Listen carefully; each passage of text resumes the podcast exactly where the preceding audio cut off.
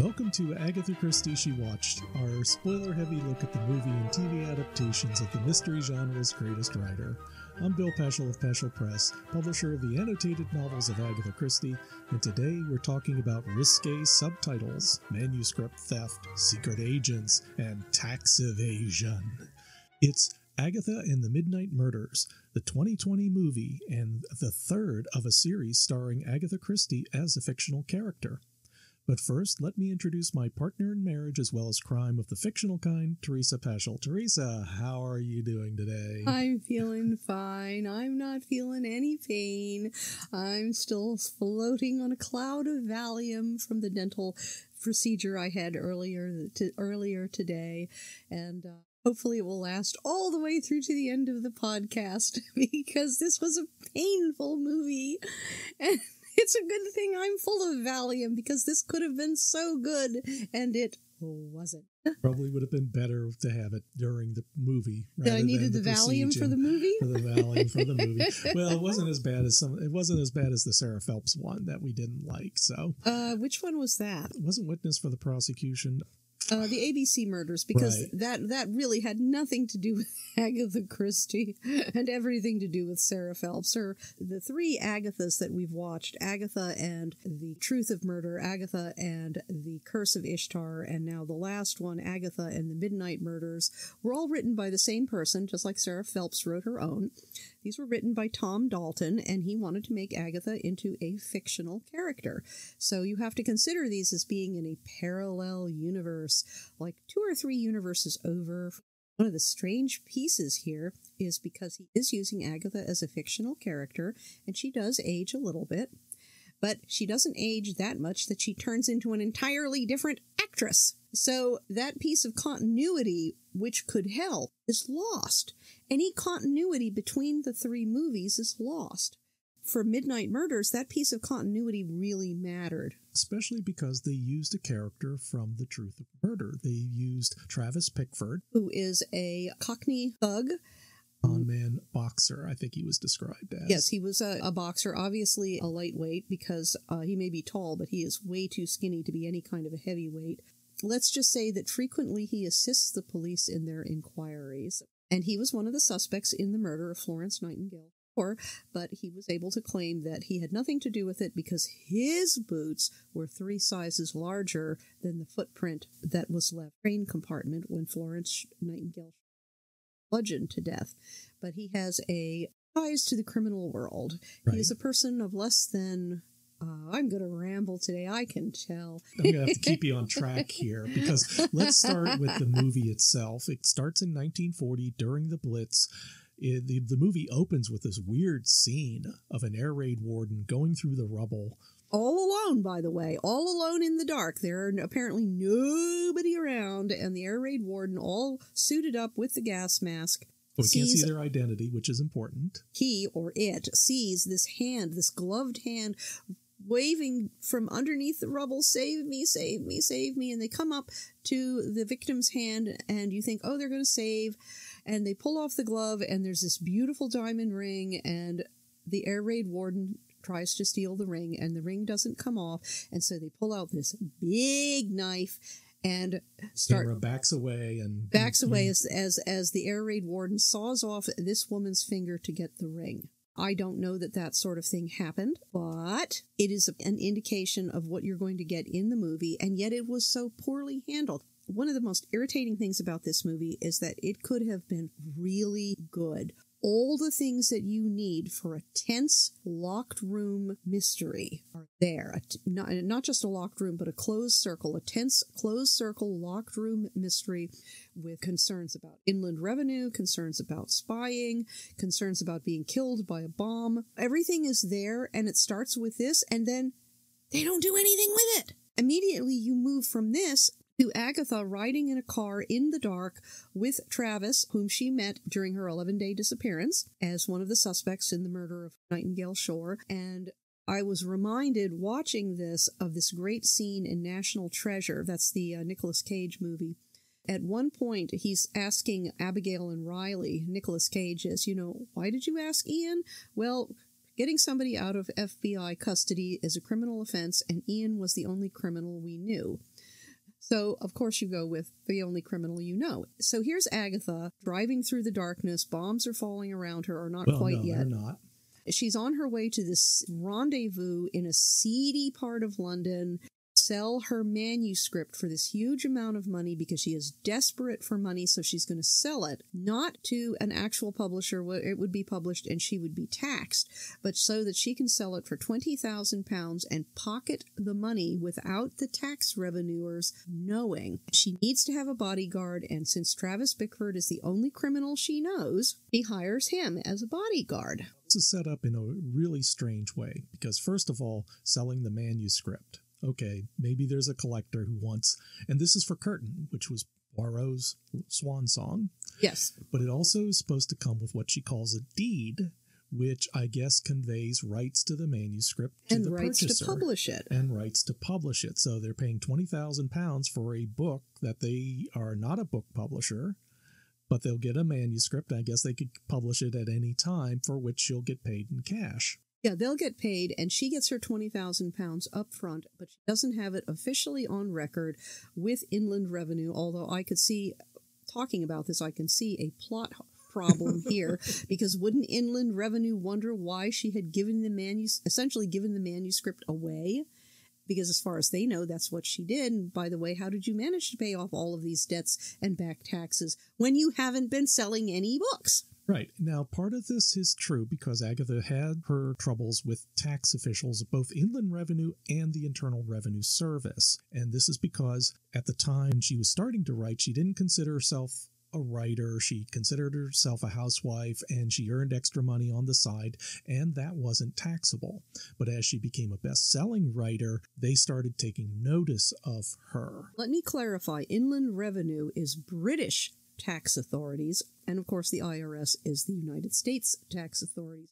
They have different rules and they do not care what you pay, or they didn't then, they do not care what you paid to the other tax revenue service. Right, which led to all kinds of problems because this was kind of a new problem where you had a British writer making money in America and getting money sent back to her and without the government getting their hands on it. So it was kind of something that evolved over the teens and the 20s because there was a very noticeable i think pg Wodehouse maybe or there was somebody else who got into tax Rafael. Sabatini. Right, that was it. The Sabatini case. He was the first one that actually went to court, and they ruled that yes, American authorities can tax his income from America. So they started doing this with Christie, but he ran into trouble because Christie would be taxed for the income in America, and then Inland Revenue would send her a bill for the tax that for the for the same amount of money that she was earning in America. Even though she had already paid the taxes to the American government. No tax reciprocity. So she was being doubly taxed. Weren't they at like a 90% tax rate by this time for her? During the war, when you get up to a certain level, yeah, the tax rate was something like 80 or 90%. This was also a case where, like right now, we have the tax code, which, complicated as is, is, you do have rules and regulations to go by, you have guidance. Back in those days, it was basically whatever in the law was whatever inland revenue said it was. And Which meant that if you talked to Mr. X, Mr. Y could completely contradict it and say, cough up again. Yeah, or oh, it's set wrong, it's going to be set bigger, and you could be taxed retroactively as well, even though there was no law covering it at the time. And it caused tremendous problems for Christie throughout her lifetime until roughly the 60s or so when they finally started setting up companies like Agatha Christie Limited that they could park the income and she would get paid a salary.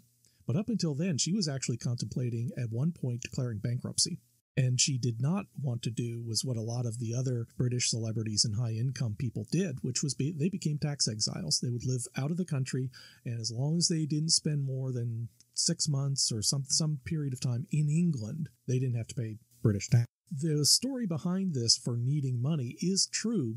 It's just that it's a weird way of having her solve the problem. But and they didn't say anything. They didn't really give a good setup for that. This is what I mean about how poorly written this episode was, and yet the ideas behind it are fantastic. You could have had something, an opening meeting where she is in a nice clean office where she has the tax revenuers there and they have the big guillotine behind them. And they're saying, I'm still feeling that Valium, folks. They're saying, even if you declare bankruptcy, we're going to take every dime you have ever made. And you don't see the pressure that she's under. All you're getting is a little bit of story that she's telling Travis in the car, oh, I have to sell the manuscript for 20,000 pounds. And there's a little bit of banter about 55,000. And then she says that's the number of words. They didn't do any kind of a good job setting up why she was so desperate. You don't really get the impression that she's desperate. You just get the impression that she just doesn't want to pay some taxes on some income. No, and she doesn't necessarily say that straight. She's wanting the money, but she's not saying what she wants it for. Nor did they actually say why she had to go to this rundown hotel on the edge of nowhere in criminal land when they could have done this over the Ritz because all it is is her handing And- a manuscript over, getting a packet of money in a well sealed envelope. Exactly, exactly. And why does she need a bodyguard? This again is a very poor setup because if you would have started out with Agatha in the tax office being threatened with uh, legal fees and a lawsuit and bankruptcy, and if you don't pay up this amount of money immediately, uh, we're going to hang you up by your toes. While she's riding home and figuring out what she can do, you see all these newspaper stories that London is falling apart as criminals are taking it over during the air raid, and oh my God, they have been finding dead bodies who have been mutilated, their fingers cut off, necks hacked at, wrists hacked off in order to steal jewelry. And if you see that sort of thing, then you can think, oh my God, there is a reason why we saw that piece with the air raid warden, and there's another reason why Agatha would need a bodyguard because you don't need a bodyguard if you're going to have tea at the Ritz and you hand the person on the other side of the table, you hand them the wrapped package and they hand you the money. Again, in a little nice envelope, and no one will ever know. But this was set up really poorly. We end up at this hotel on the dark side of town, and there's people in the lobby. Yeah, they're in the bar of the lobby.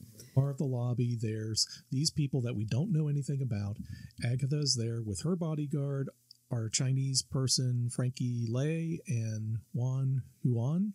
Uh, Jun is what they Jun, said. right, Jun, Jun. Jun Yuhan. We'll is his translator. And that was very amusing because Frankie Lee would say various things, and Jun, the translator, and I'm sure translators the world around all were just rolling on the floor where they know what he's saying may or may not be appropriate in Chinese, but what it's wildly inappropriate in English, and so she just changes what he says to what he should be saying. There's a scene here where he's looking over the bodyguard that he hired and checking him out, and he says in Chinese, You look like a peasant come to Macau for his first blowjob. And she has to go, He approves of you. yes, you need, you know, put on a coat and you'll be fine. Put on a suit jacket. I'm sure translators everywhere really recognize this, where what you're being, what is, you're having to translate the insult into something that isn't going to be an insult. Agatha and Travis meet Frankie Lee and Frankie June. and June. Yeah, Frankie and June and Rocco the bodyguard, the Maltese Falcon. He's from Malta. And they are getting ready to do the handoff. And then the air raid, sorry, starts. The air raid warden comes in, this young Irish girl, and she is obviously outclassed and out intimidated, and she doesn't seem to really know what she's doing, but she is able to push everybody, including the other two women sitting there in the bar who have followed Agatha into the bar as well as the Italian owner. the Italian owner, the bartender, and Sir Campbell and his cookie of the day. Or not Sir Campbell, Sir Malcolm Campbell. Why are these people here in this seedy hotel on the edge of town? Who knows? And of course, when it comes down to we have to go down into the basements, into the cellars to protect ourselves from bombs, of course, the bar owner, uh, name is Eli, he objects to going down into the basement. And why? Because apparently it is loaded with black market goods. But when you go down into the to the sub basement, there are no black market goods.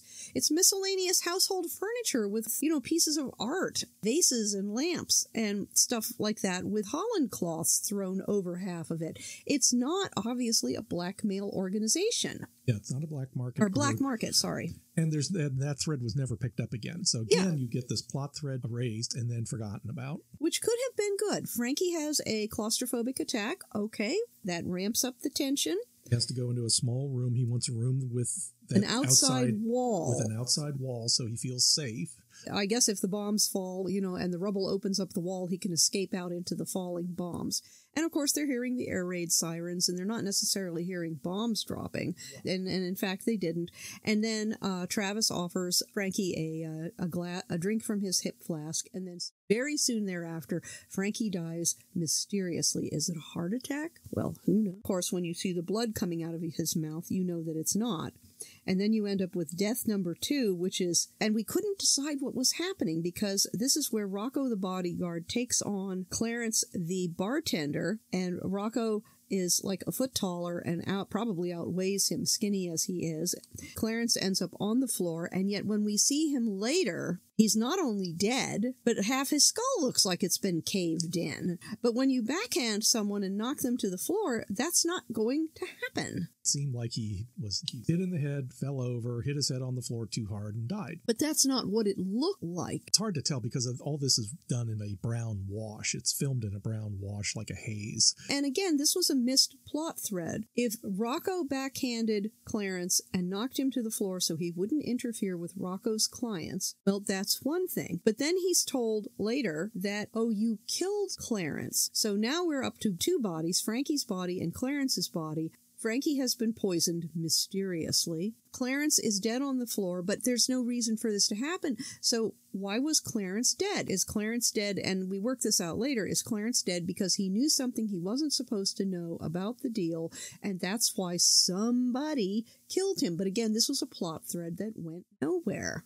also the case of the missing manuscript as well, because yes. in the middle of all this, the manuscript gets stolen right out from underneath Travis's nose. He swears he had nothing to do with it, but there it is, right out from underneath his nose. Agatha's purse, and Agatha gave it to him to hold for while he, she was doing something, I think, talking to the owner, talking to the Chinese couple in the room off the main room. Yes, as they're trying to figure things out. And then, then the manuscript disappears and then the manuscript comes back, but it comes back with a threat. It's um, in the Italian owner's bag. Yeah, in the Italian owner's bag, the one that is probably loaded with black market goods, except we don't see them.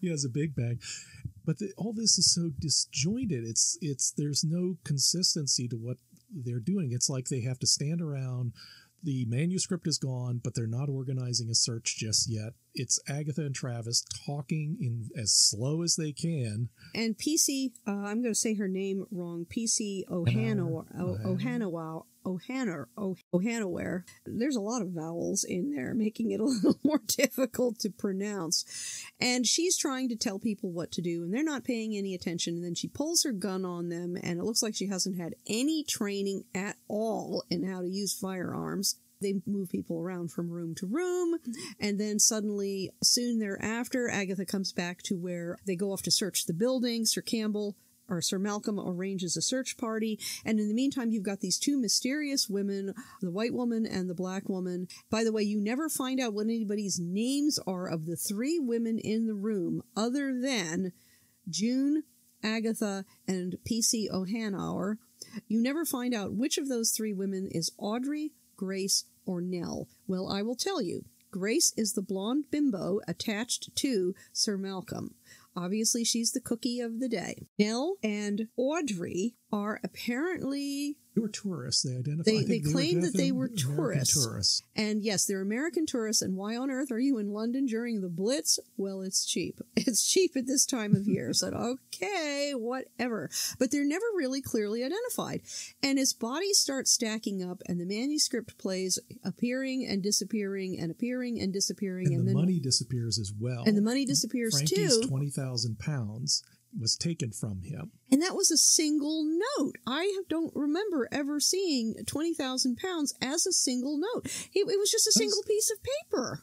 so you've got Agatha. So they kind of arrange a search, and Agatha kind of arranges to interrogate everyone, and yet you still don't find out why these American tourists are there, Nell and Audrey. And there's this banter back and forth between Nell and Audrey with Sir Malcolm. And apparently, Sir Malcolm is doing something that they disapprove of because they say they, they make leading remarks and he answers with leading remarks, but they don't explain any of it. You don't get this sense like in And Then There Were None. You know who this person is. You know the judge. You know the doctor you know the great white hunter, and then their stories unravel. You discover the secrets behind them, the reason why they're there. There's nothing like nothing like that. Nothing like that. And yet, when you watch this, it's so frustrating because you can see that they could have really had something here. You know, a tense, taut story where you have these people who shouldn't be here underneath this second rate hotel being bombed. They shouldn't be here. They've all got their secrets. They've all got reasons to kill. They've all got reasons to steal. You don't get any of it. You don't get any of the backstory. You don't get any reason for them being there. You don't get any of the connections that you should have, particularly between Audrey and Nell and Sir Malcolm, because it is obvious that they he didn't seem unsurprised. And this is the other piece, weird piece is as you as you watch you realize that agatha isn't surprised that nell and audrey are there. Well why isn't agatha surprised? If they have been following her through the streets of london for the last few weeks or months that should have been shown. And apparently, they have been following her because of the spy novel that has not been published. It is right now waiting for it to be fully vetted because that's what uh, intelligence agencies do to make sure that uh, you're not actually a German spy. It turns out that they're worried about Agatha being a German spy because of, and I'll let you do the story because you do you do it better. And this only comes up in like the last 20 minutes. By that time, before they get into this section. The mystery is resolved. They know who did it. Justice has been served out in one way or another, and basically they're waiting for the police and this is kind of violates there's kind of a rule of storytelling is that you set up your main plot problem at the beginning and you resolve it last at the end and if you have a subplot you bring it up second and you resolve it second at the end well they flipped it this time and to no good and big purpose because it turns out the novel that she's talking about that was being held up at the publisher and she didn't know why was in real life N or M. The Tommy and Tuppence story, when Agatha wrote a Tommy and Tuppence, she wrote them as not just a contemporary, which she always did, but as very much of its time. N or M takes place in the run up to 1940 when everyone in England is afraid. They're, they're doing their part for the war effort, but there is a name that Agatha. Bletchley. Bletchley, a Major Bletchley. And I'll, I'll stop to a moment to just say that in Midnight Murders, they bring up the reference to Bletchley Park, and then they don't tell the audience the whole story. Well, here's the whole story because Agatha had in the novel a character, Major Bletchley. There is a location, Bletchley Park, in which a lot of the code breaking was done in complete and utter secrecy. Nobody knew about Bletchley Park during the war that didn't need to know. So when they come across uh, the manuscript for N or M, and actually in real life, this was after the book had been published because it didn't need to be vetted. But after they read the book and they saw this reference to this Bletchley, they said, Does Agatha know about us? And they, How did she find out? Where is the leak? So they actually got somebody who knew Agatha, who also was part of the intelligence community, to take her to tea at the Ritz. And along the among the tea and the crumpets and nice talk, he said, Oh, I love the novel. By the way, where did Bletchley come from? Where did you get Major Bletchley? That's so odd a name. And she told him, I was on a train and I was stopped at the station and the train was stalled and not going anywhere. And I was getting more irritated because we really wanted to go, you know, British Rail being what it is. And I decided to use the name of the station for my character, Bletchley. Because she was so annoyed. But she was so annoyed. And then her companion from the intelligence community said, Ah, oh, oh, more tea? and so so they set this up and then you never get an answer and these two women have apparently been following her Now, are they following her because of Major Bletchley, which again, they didn't finish this train of thought, or are they following her because they are uh, agents for internal revenue? But they are apparently some kind of agent for the British government, but that wasn't really spelled out. And why are they following Agatha? And I distinctly remember there was a passage where she looks at them and she says to Travis something along the lines of, I recognize them. Why would she recognize them? Because they're always behind her on the bus, on the train, at the department store. They're having tea at some at the ABC tea house. You know, they're two tables over. But we never see any of this. And they know these two agents, Audrey and Nell, apparently know Sir Malcolm they say something like, We got our eyes on you, and he doesn't care, but he's apparently somebody also in intelligence. Because maybe? sort of comes across as a proto Bond figure. Yes, he does. Because yes, when- he does. And what's he doing there? I And mean, that's not explained. Never And that, none of that is ever explained. None of that is ever explained. But There's one particular moment when they decide finally, they decide that there must be somebody there that they don't know about. And of course, in and then there were none. They search the island and they don't find anybody. Well, here, Bond or Malcolm leads them. You know, he has a gun. Uh, there were at least two guns floating around in this in this I think by the time we were done, there were three. and he leads them out of the room. I into the thought, underground to catacombs. the underground catacombs, and I would have thought they would have started in the room where Frankie died. And what we didn't mention also is that Eli died as well. He was taken there to be held, I think, because he was He- suspected of because stealing, stealing the manuscript. and then they find his body, and he's been stabbed through the eye, killing him. And then, of course, June dies. The Chinese translator, she dies, and there's Travis next to her, and he's still barely alive, clinging to life, but he recovers amazingly well. And oh, I don't know what happened. We were playing Snap, and just wham! I don't know what dark, happened. Which again sounds there's a lot of these suspicious things where if you just look at them on the surface, you can figure out the answer. Frankie dies from poison. The only thing he drunk was a flask from Travis. That's right. And June dies under mysterious circumstances, and who is on the spot? Travis and, Crab. and PC. They were both left behind. That's right. And then there's the uh, The uh, Italian guy dies, but only after the PC goes into the room to check on him. But who else went into the room? not nobody as far Seems as we like can nobody see. we could see. And of course, what we're leading up to is that Travis set all of this up with PC Hanauer, whom he had earlier corrupted. She was very corruptible. So, because what they saw was an opportunity to get the manuscript and 20,000 pounds, and the air raid siren was a gramophone record. And so, because of course everybody is trained to respond to the air raid warden and go down below, that's what they do. They go down into the cellars where a big plot point vanishes like the mist. That would be the black market goods downstairs. The whole downstairs wasn't handled well. You're not given an explanation for Nell and Audrey other than, oh, it's cheap to visit London at this time of year. And you think, uh, no, it's a war going on. I don't think they had any tourism. And why is Sir Malcolm there? None of this is addressed. And finally, at the very end, Agatha sits down and has a drink, the first drink in her entire life, with Travis, Which he doesn't drink, by the way. which he doesn't drink, by the way, and she doesn't drink her drink either. She pours him a drink from the other flask because he was, of course, behind all of this. And he poisoned Frankie and he murdered June. He also murders PCO Hanauer and he was going to murder Agatha Christie as well. But you didn't get enough setup for this. Like why she chose him in the first place. Nothing.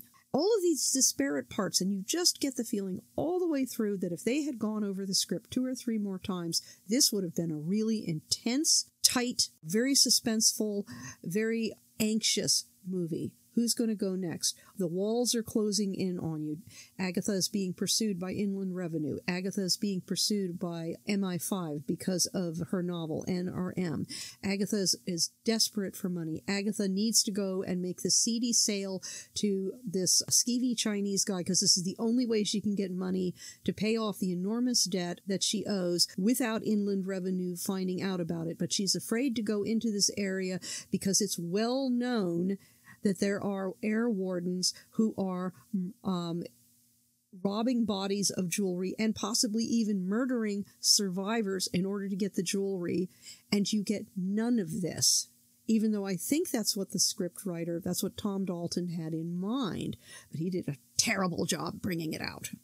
So, out of the three, we've got one really excellent movie, The Truth of Murder, and two that were really kind of this one was almost insulting just because it really, like you said, it could have been so much it better. It could have been you so can see it in there. much better. You can see all the seeds. And one of, one of the things that's really frustrating about this is that sometimes you will watch a movie. Uh, we saw the Phryne Fisher movie. And if you've ever seen the Phryne Fisher movie and said, oh, I'll never watch that TV show, you're making a mistake because the TV show is really fun but the movie was so terrible that it would have to be trashed and completely rewritten. This movie is more frustrating because you can see what a fantastic movie there is struggling to get out. It wasn't handled well, it wasn't rewritten, it wasn't made into the movie that it could have been, that you can see all the structures in place and the lethargic direction did not help. Now, what brings up a point here is after seeing these three movies,